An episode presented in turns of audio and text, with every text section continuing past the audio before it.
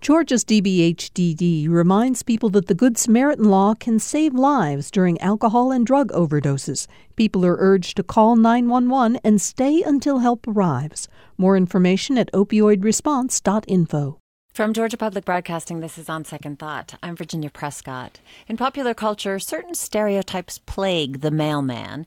They usually involve either barking, biting dogs, or going postal because the mail never stops.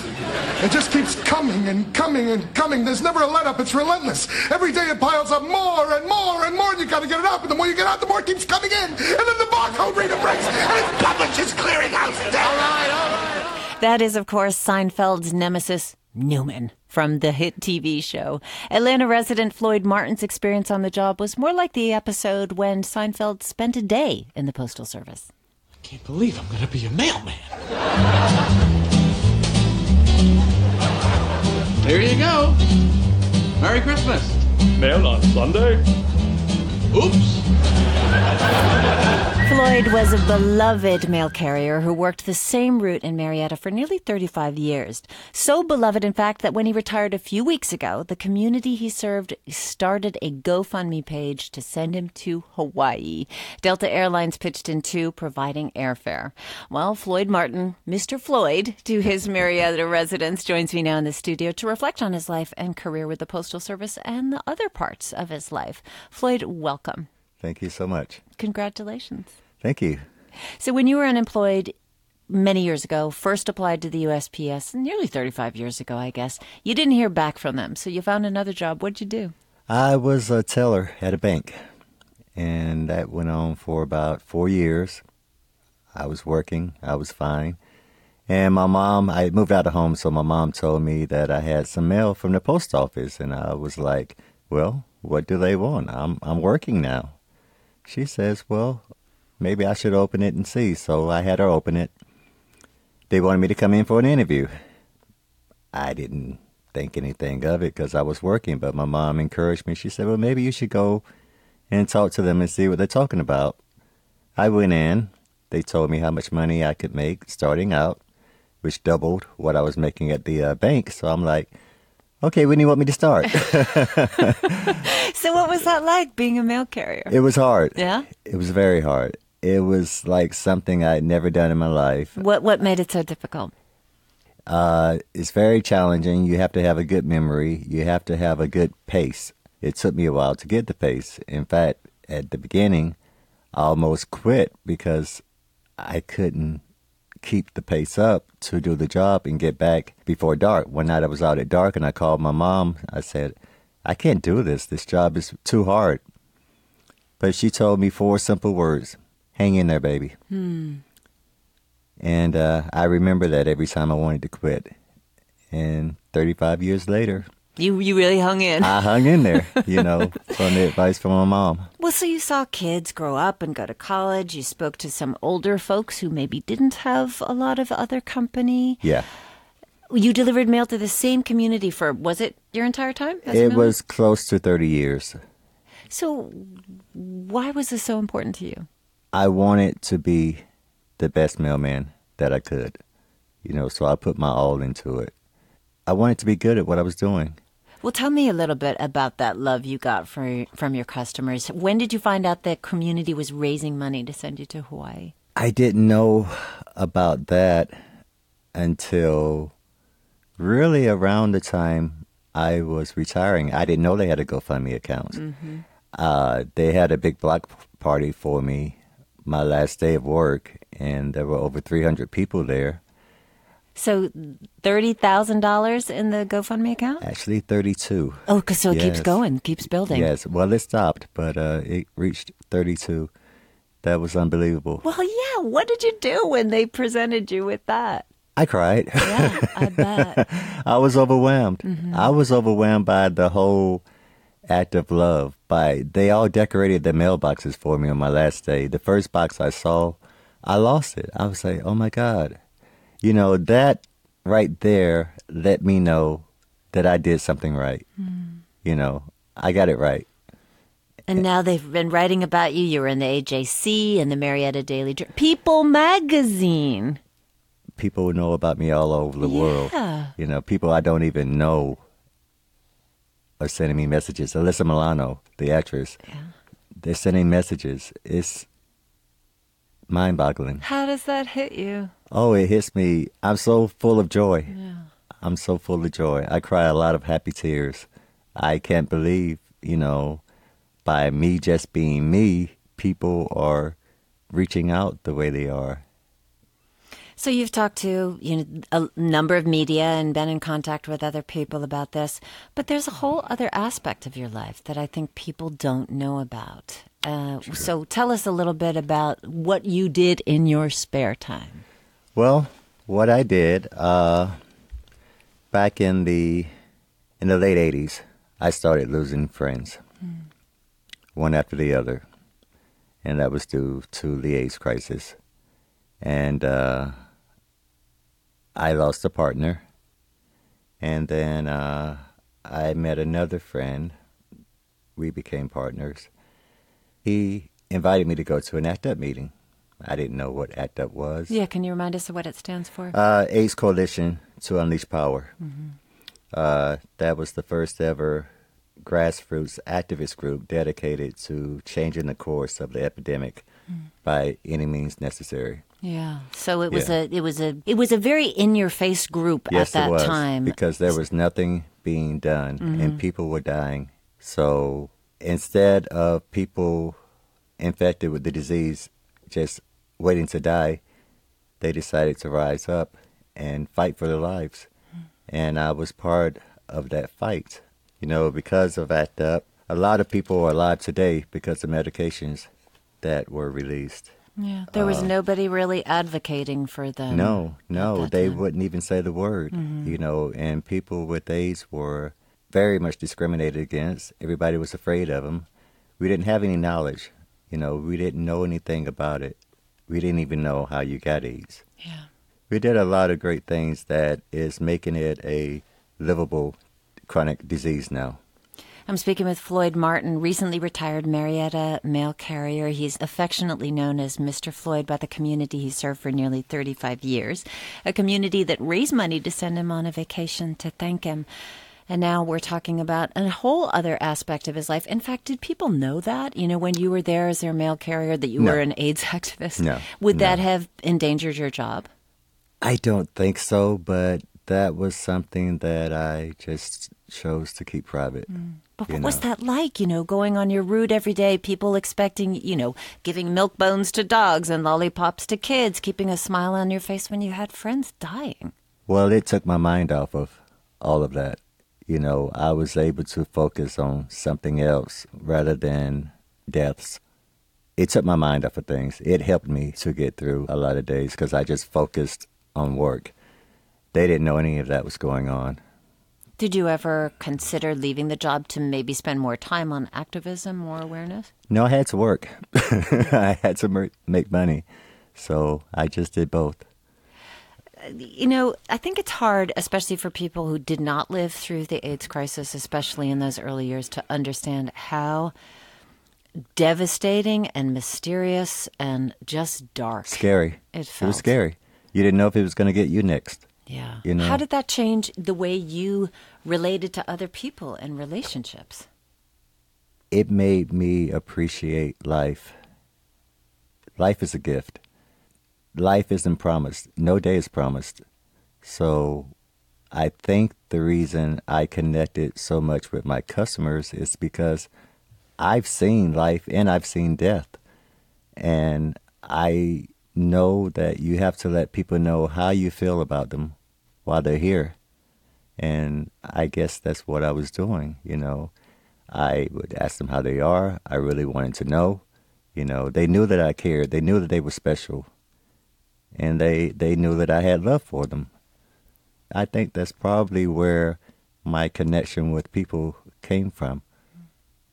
And in your lifetime and in your career time, you saw the treatment of AIDS, Yes. detection of HIV transform and, and care. I mean, I think that's one thing that people don't realize that there were nurses in hospitals that wouldn't even look at people who had uh. AIDS. And some doctors didn't want to treat people with AIDS. And Some how- dentists didn't want to. How has that changed in your lifetime? It's a more treatable disease now. So it's a much better place. You can have AIDS and live now. I only wish my friends back then would have had access to this, but we made it better for future generations. Do you think future generations understand that? They have no idea. I know there's they a have kind no of. idea. they- they- I've talked to other people. It's almost like you know they feel like these finger wagging old folks saying, Yeah. "You had no idea." Yeah, because even when we were out there protesting and getting in people's faces, even our own community really wasn't that supportive. What do you mean? You would think that they would be backing you for what you're doing, but they didn't really get it, I don't think.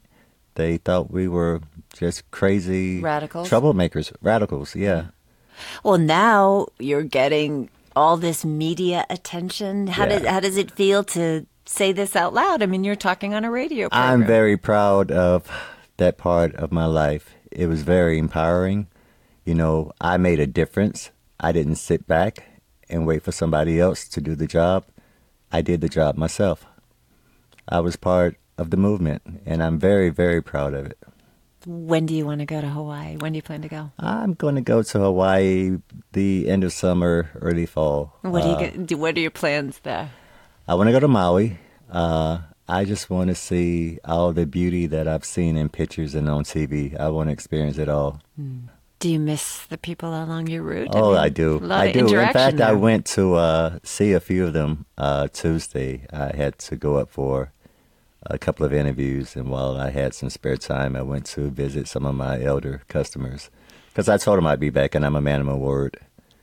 Yeah, and I saw some of my kids. They didn't know how to react. Your They've never seen me In- in real I call them mine. You know, I you know I call my customers my kids, my animals.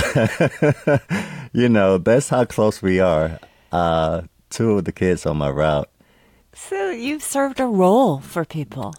I have I impacted people and I had no idea. You know, I was just showing them love and compassion and that I cared. I really cared. I was just being kind, you know. And I miss my customers. I miss my coworkers at Westside Annex, you know.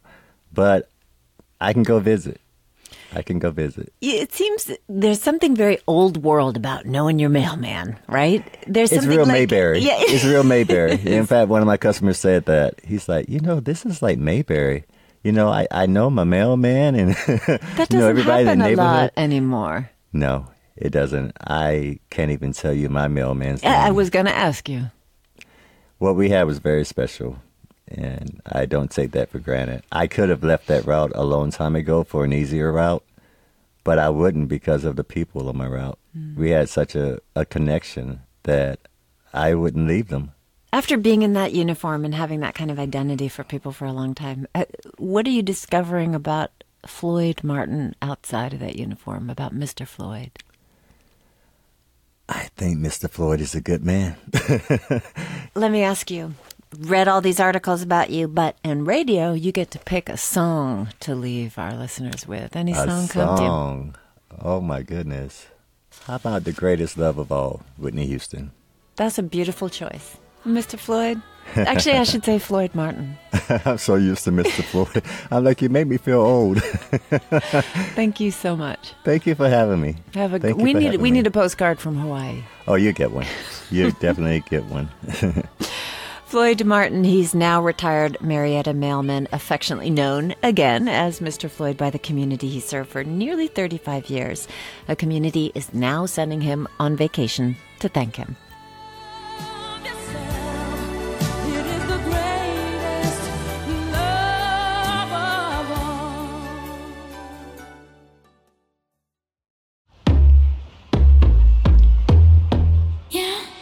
From Georgia Public Broadcasting, this is On Second Thought. I'm Virginia Prescott.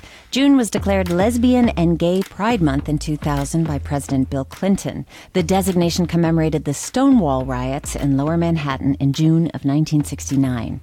Nine years later, President Barack Obama added bisexual and transgender folks, the B and T of LGBT. So the roots of Pride go back 50 years and then some, and celebrations have grown and evolved since. Now rainbow flags are in front yards, tourism posters, along with sponsorship banners and ad campaigns, leading to questions of whether Pride and its symbols of countercultural resistance have been commodified. So what does that mean for people of the LGBTQ plus community now that corporations embrace the rainbow? Well, Taylor Alexander is a performance artist, musician, and drag performer. She's also the creator of Southern Fried Queer Pride and House of Alexander. And joining me in the studio, Taylor, welcome. Hi, thank you for having me. Well, thanks for being here. Cortez Wright has been an activist and community organizer for the LGBTQ community for 12 years. Cortez identifies as they, is also joining me in the studio. Thanks for taking the time. No problem. Thank you for having me. And Patrick Klibanoff is from Atlanta originally. Now he leads the Pride at Uber Employee Resource Group for the rideshare company's New York City office and joining us from Argo Studios in New York. Hello, Patrick. Good morning. Well, good morning. All right, a little history. We're going to the Wayback Machine. The first Pride Parade was a direct result of the Stonewall riots, also known as the Stonewall Uprising in New York. So remind us of the history here, Taylor. So essentially, Stonewall occurred because the communities there in New York City uh, were fed up. They were tired of being oppressed. They were tired of being locked into paddy wagons and thrown away. Um, and so that's what really started. That's what galvanized the Stonewall riots. And the Stonewall riots weren't just one night. It continued over, you know, consistent nights and throughout the rest of the year with different actions. And that's what led up to the very first Pride March. So this raid of from the NYPD of this bar, somebody throws something, nightsticks come out, things start flying. So pride really sprung from this clash and a sentiment of just being fed up, as you said, tired of being targeted. So was it like a stake in the ground, Patrick? Do you think? I mean, perhaps, but I think you know it's been it's taken quite a lot of time to get to where we are now, and so while um, that was an important year, I think um, it was a lot of what happened after those events and, and kind of moving forward. So, do you think, uh, I'm going to ask you, Cortez, do you think it's broadly understood that the pride parades come from this specific event like Stonewall, or has that been lost through the years? Um, I think for most people, they do tie it to that specific event, and they often think of it as that just that one day. The raid happened in one day. People were upset on that one day. People rose up on that one day, and then all of a sudden, pride existed.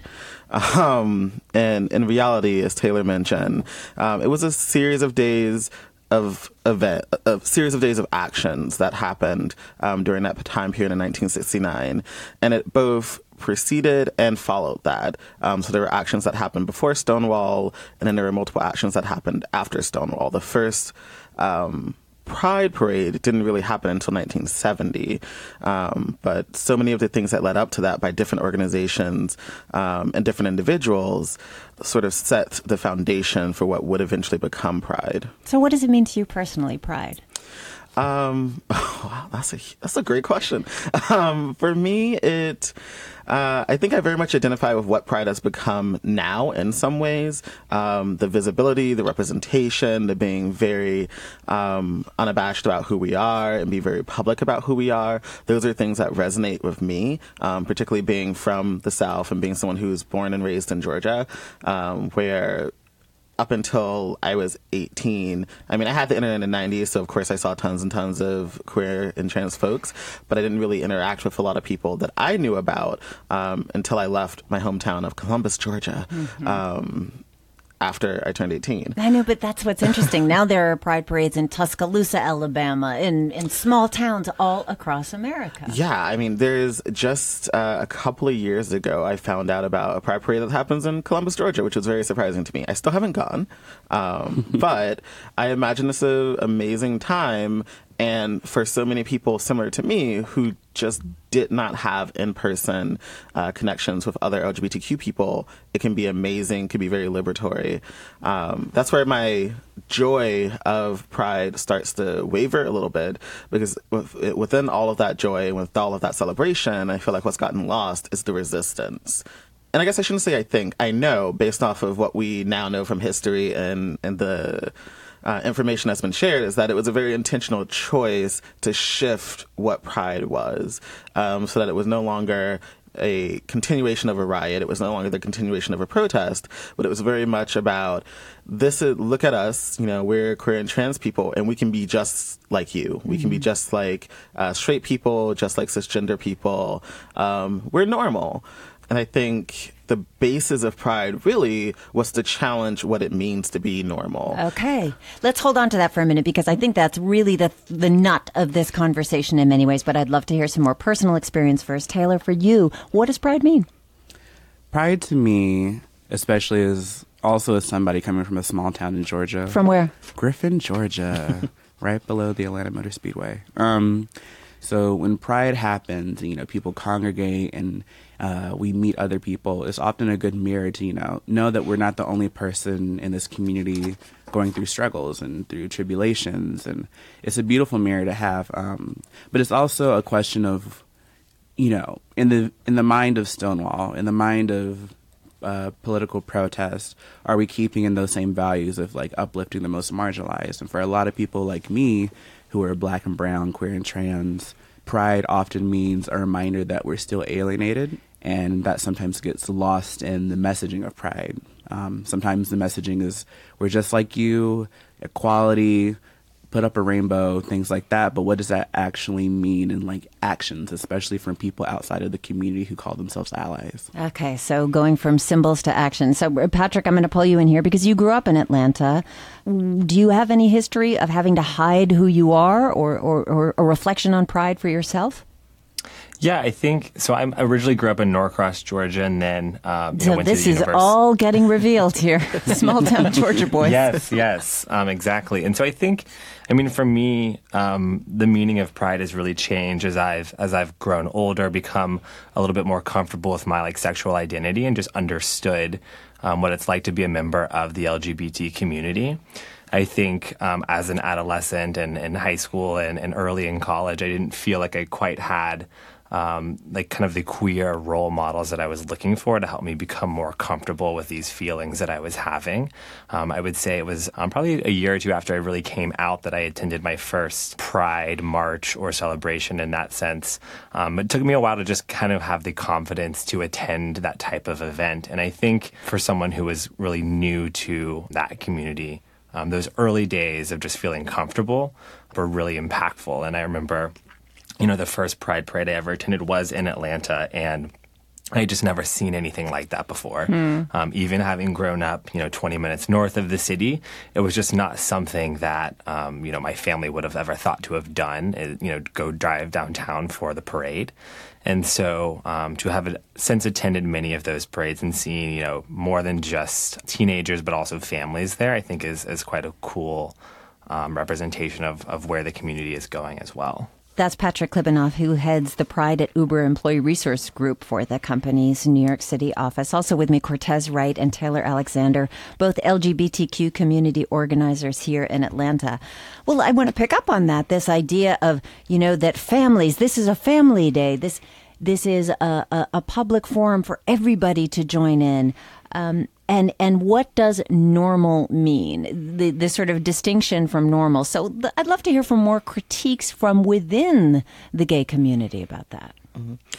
Um, I think so. I very much do agree that pride is for family, but I think what another thing that's sort of gotten lost is that so many people are celebrating the families that they've created because their families of origin pushed them out. Um, because there wasn't acceptance, because there wasn't acknowledgement of who they were fully as individuals, their families pushed them out, and so they had to create um, their own families. And as much as we can uh, celebrate seeing so many people being happy in who they are, there's still that that tinge of sadness knowing that you are still being pushed out in some ways. So look, today you're celebrated. Today you're sort of honored and venerated, and everyone's dancing with you. And there's music and there's glitter and all that. But on other days, you may not be treated like that. Exactly. On other days, you you know you could possibly be sitting in your room listening to Robyn call your girlfriend and crying a little bit um, because you're out at the club and everyone's dancing and having a great time, but you're kind of in the corner going through all of these thoughts of I don't feel fully accepted in this space and I can't be fully who I am in this space. And, you know, I feel like we should be talking about so much more and, and agitating and get so much more. Uh, but what we've sort of been dwindled down to is we're gonna have a parade. We're gonna hang out in the park. We're gonna eat a giant turkey leg. You know, we're gonna dance around in rainbows, which is beautiful, but that can't be the only thing. Even if there hadn't been acceptance in broad society in the past, marketers knew that there was a whole segment of the population to be tapped. And there are examples of ads going as far back as the 20s and 30s, you know, with these muscular, attractive, half naked men for towels, pajamas, gay coding, gay coding, really. And we're seeing more companies openly embrace LGBTQ consumers. Soap, mm-hmm. sunglasses, vodka, saying love is love. So, for example, there's a Campbell's Soup Star Wars ad. Let's hear it. Dun dun dun dun dun dun dun dun dun. Cooper, I am your father. No, no, no. I am your father. That's got to be the worst Vader ever. Campbell's Star Wars Soups. How about you be Chewbacca?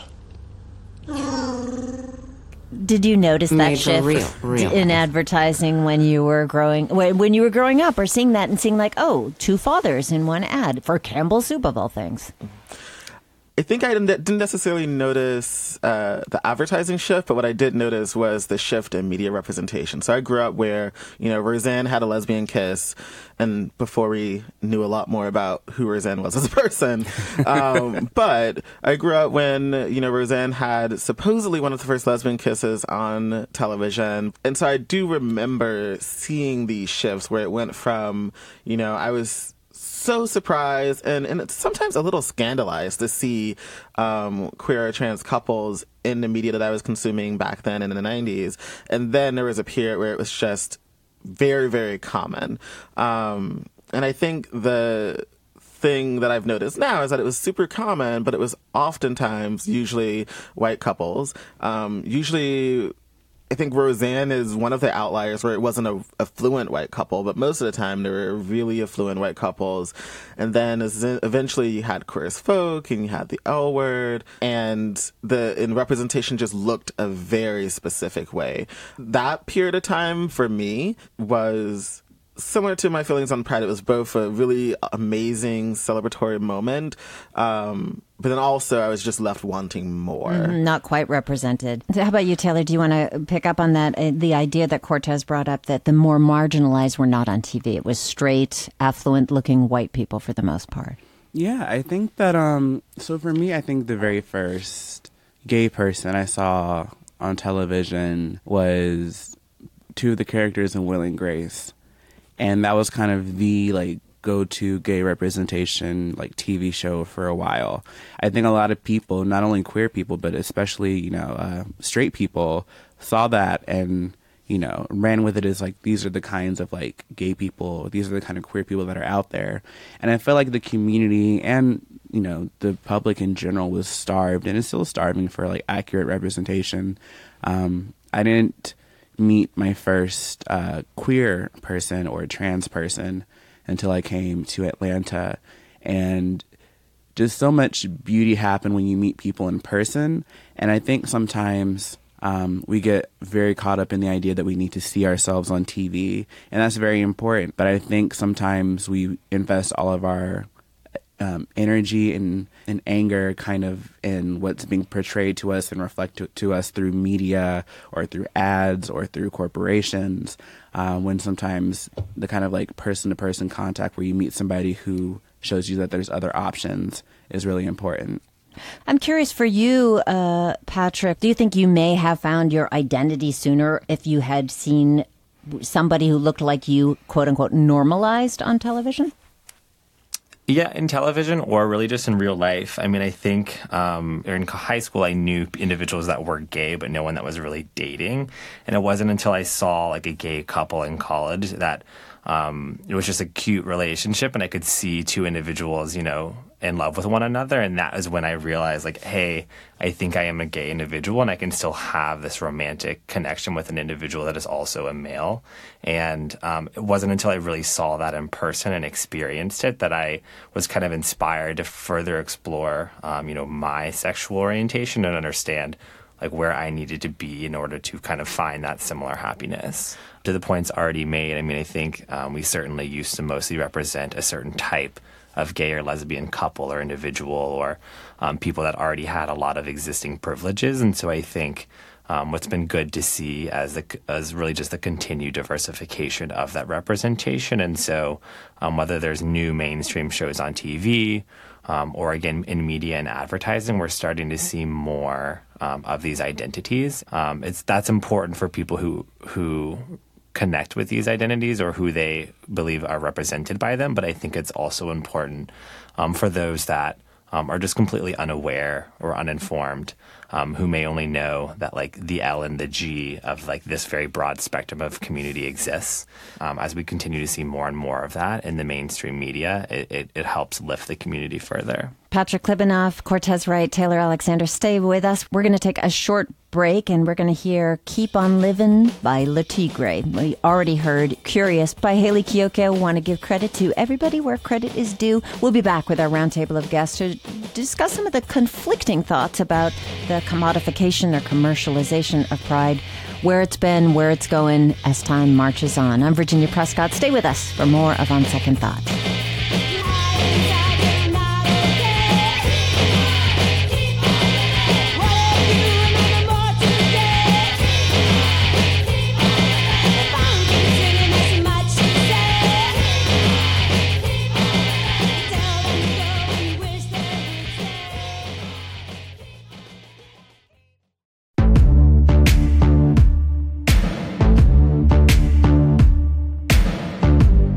We're back with On Second Thought from GPB. I'm Virginia Prescott.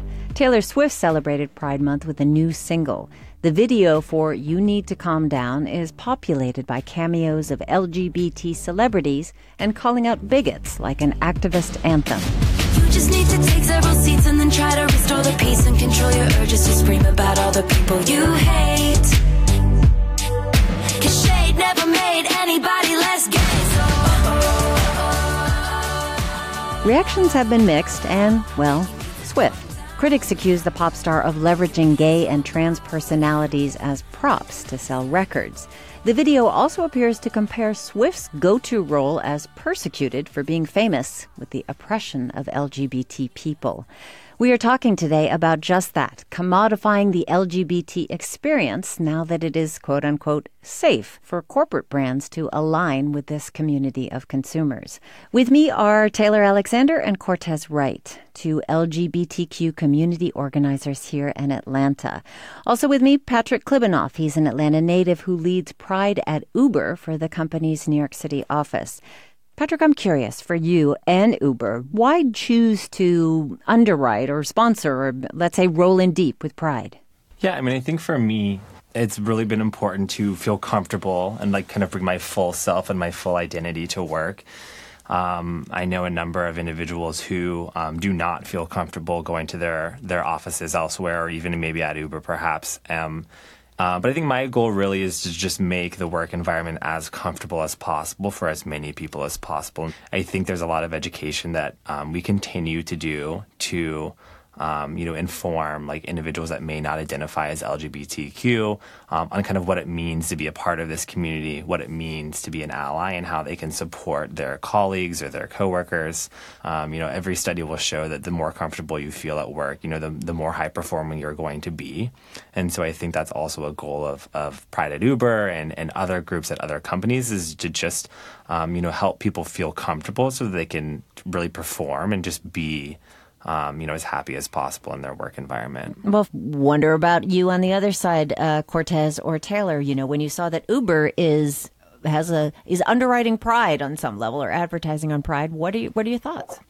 Well, I think that so it's it's this thing that happens every year, and I feel a lot of people in the community go through it. You know, June first happens, and then all the Pride ads, all the all the Pride uh, merchandise. They're all up, they're out. Suddenly, all these companies and these corporations that are relatively silent throughout the rest of the year are, you know, completely in support of the LGBTQ community. And to a lot of people, that kind of like support only within Pride Month makes them feel that it's, you know, it's all for money, mm-hmm. that it's just for publicity, that it's just to, you know, say that we're inclusive, and then once July 1st comes along, July 1st comes along, we're back to the regular things, pull the rainbow flags down. And I think it's a conversation of what are these companies and corporations actively doing within their their ranks to support LGBTQ people. Um, are there actual, you know, queer and trans people employed there? Are they being treated just as like any other employee, or are they used as being like a resource to access community? Um, but also, where are these corporations that are making all of this money off of the community? Where is that money that they're making being invested back into the community? You know, I can barely name any corporations on like two hands that you know donate back to actual like grassroots organizations or nonprofits. And I'm not talking about like the HRC or these big nonprofits that you know relatively have um, not as favorable history within the community, but like these uh, community organizations that are, you know, enriching the lives of the people that are living these truths and living their experiences. I think that, you know, a lot of us, especially who are more marginalized, who are, you know, black and brown, who are poor, the youth, the elderly, um, I think sometimes we look at things that are happening in our community. You know, we've had, there have been four black trans women who have been killed so far this Pride Month. And so for a lot of us, we see that happening and no media coverage. We see no support or, you know, paying for their funerals or support of anything by corporations. And we, you know, we walk past Starbucks with their rainbow cups and, and all these other corporations doing these things. And it feels very, fickle and fake to in a sense. Well, let me just pick up on that because you know we see the same thing on Father's Day, Mother's Day, Christmas. You know the the the, the ads come out surrounding events, so mm-hmm. that's part of it. But I do understand. You know, this is something that a lot of corporations were accused of doing greenwashing. You know, like suddenly they were environmentally conscious. Mm-hmm. You know, everything mm-hmm. that they were doing was coming from sustainable sources. These things all become symbolic. Then you see in Forbes, companies with LGBTQ inclusive ads can increase sales by forty percent and here's why. So there is a kind of cynicism to it. And, and you know, Patrick, sorry, you're representing for the corporation here. So yeah. tell us what your thoughts are on that. I mean, I think at the end of the day, it all comes back to kind of what is the company's values and what is what are their intentions for choosing to advertise or promote or really um, broadcast um, any of these themes during Pride or throughout the year.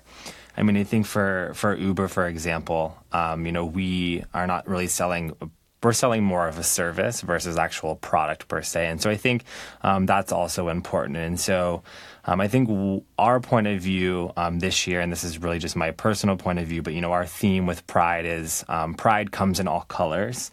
And so this year, you know, our slogan, our campaign, all of our um, activations and, and parades across the country are really honoring like the spectrum that is the LGBT community. And so, you know, we've chosen to highlight 12 um, flags or banners that represent different individuals. And so I think um, you know, the gay community is often just only referenced or associated with this rainbow flag, um, where in fact, you know, the trans community, the pansexual community, non-binary, lesbian, agender, etc., all have um, different flags or banners that kind of represent that identity. And so, you know, this year.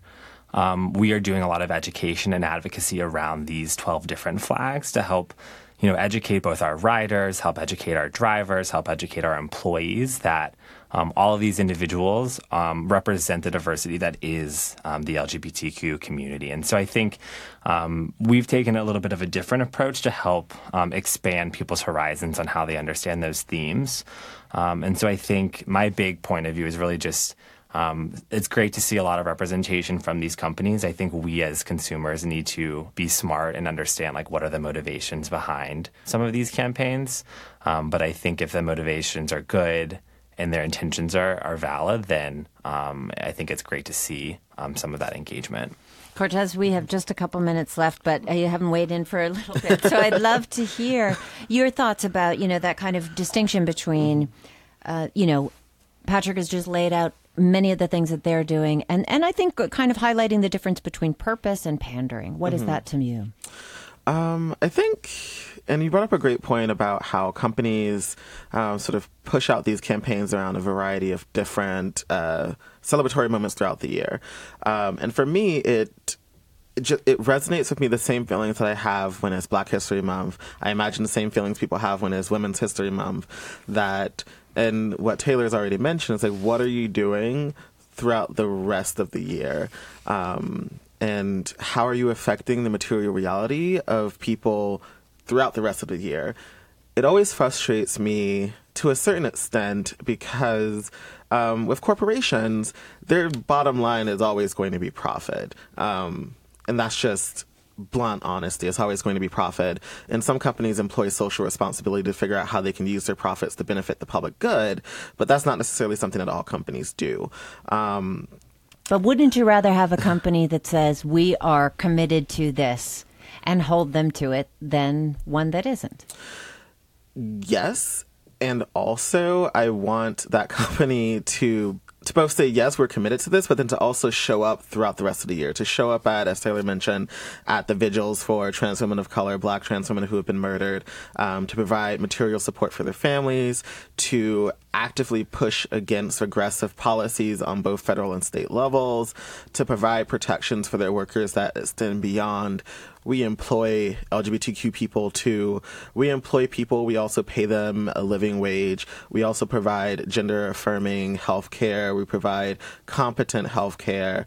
Um, we also extend our power and our reach to all of these different areas that impact the lives of queer and trans people. Is it important to have these discussions about like whether commercialization has taken over pride?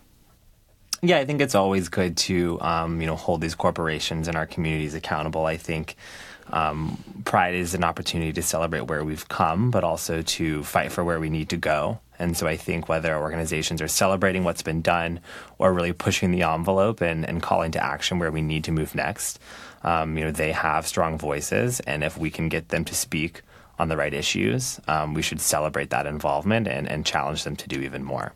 So how do you maintain the meaning of pride for those the younger, you know, people who are coming up now? by you know bringing these conversations up and bringing up these histories and this, these communities outside of June. Pride is all the time. Pride is me waking up every day knowing that I'm still here and I get to see my beautiful community. Pride is walking outside of my door and seeing people who are like me. And um, pride is knowing that the future will get better and that the struggles that we are facing today won't be the struggles that the youth and that the next generation are going to face. Taylor Alexander, thank you so much. Thank you. Cortez Wright, thank you for being here. Thank you. And also Patrick Klibanoff there in New York City. Thank you so much for speaking with us.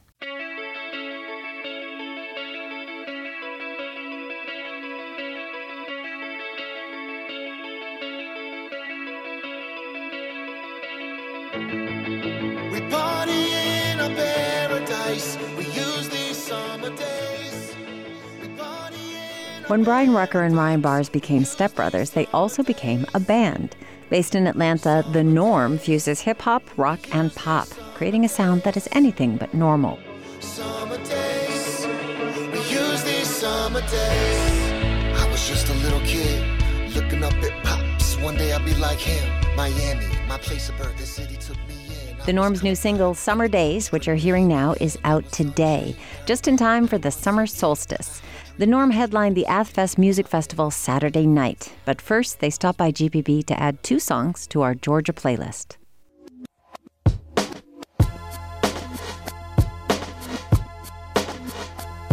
Yeah, this one right here goes out to all the babies, mamas, mamas.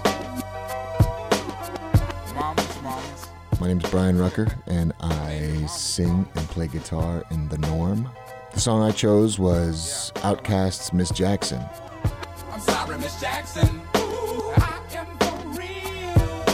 Never meant to make your daughter cry. I apologize a trillion I chose Miss Jackson because growing up in the 90s, I remember the first time, the first song I heard from them was, was Elevators. And they were just very different than the hip hop norm. They were very eccentric and very artistic, and this was something that you didn't really see from a lot of artists. There's a lot of gangster rap going on, and it was it was just a different landscape. And when they came through, they were they were really true artists. They went on to have a lot of hits. Um, but Miss Jackson kind of crossed that pop threshold, and I love all genres of music, and I love pop music. I think it's people can say what they want about it, but there's a reason that the masses like pop music. There's a reason people like T Swift. Seeing that crossover from a band that started in a very much a hip hop scene in Atlanta and being able to cross that, that pop threshold was, was really cool. E- even the content is it's a it's a love song essentially.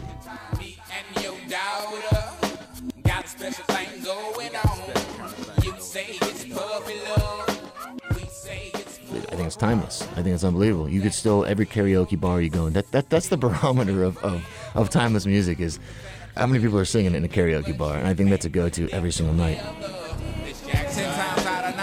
If I'm lying, fine. The quickest muzzle, throw it on my mouth and I'll decline. King meets queen, then the puppy love thing. Together dream about that crib with the good year swing. On the oak tree, I hope we feel like this forever, forever, forever, ever, forever.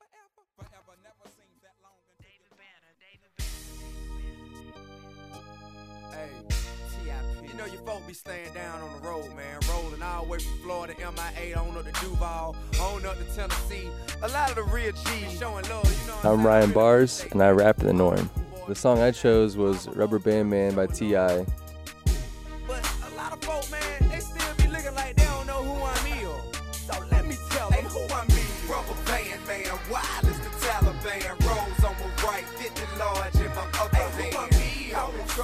was the first song that I heard from T.I., and uh, that was off his album Trap Music. And I think it's so cool that you know he was one of the forefathers of trap as a subgenre of hip hop, hip hop as well as Gucci Mane and Jeezy. And I was in like middle school when that stuff came out, so I was super influenced by that. And uh, I think it's so interesting today that trap has become what it has become, and it's influenced music all across the globe. You know, now it's you have country trap crossover like Old Town Roads, biggest song of this year, all the way to like K-pop songs where they're incorporating those sounds. Or like if you listen, the other day I went down this rabbit hole of listening to K-pop, listening to French rappers and German rappers, and the new artists all have that like trap hi hat 808. It's just like it's all a derivative of what the sound that was born in Atlanta. So I think it's really cool that Atlanta has really inspired the world, which is pretty pretty huge. There, there's tons of, of rock influences and blues influences from Atlanta, but I think hip hop has become a heavy a heavyweight in in uh, pop music. Hip hop's the most popular music there is right now. It's number one music, and Yeah. yeah. if you listen to it, it's not really it's pop music. It's it's the most popular genre. You go to a party, what, what do you hear? We wouldn't have the trap we have today without that. So you always have to pay homage and respect to that. It's all it's all derivative. Um, it's evolution. The sounds have changed. Like from from a production standpoint, the sounds have changed a lot. For sure. But it's still you still got that rolling 808 hi hat and the bass drum is still still there. Just other sounds Who- might. Who I is? What does he say? Who I'm is. Who I'm is. My bad. Rubber band man. The game don't change.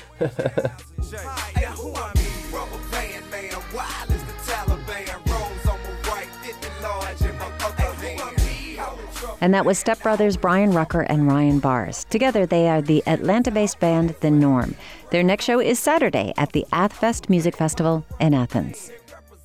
On Second Thought is produced by Amelia Brock, Leighton Rowell, and the Raven Taylor. Jesse Nicewanger is our engineer. Our interns are Allison Krausman and Jake Troyer. Don Smith, our Dean of Grammar. Amy Kiley is senior producer, and Sarah Shariari is managing editor of GPB News. I'm Virginia Prescott. Thanks so much for spending some time with us. This is On Second Thought. ain't on patrol, man. Nah, I ain't did 10, it's coolin' on the low, man. My partners who slang a roll, kicking flow, rolling. These other sucker know. Hey,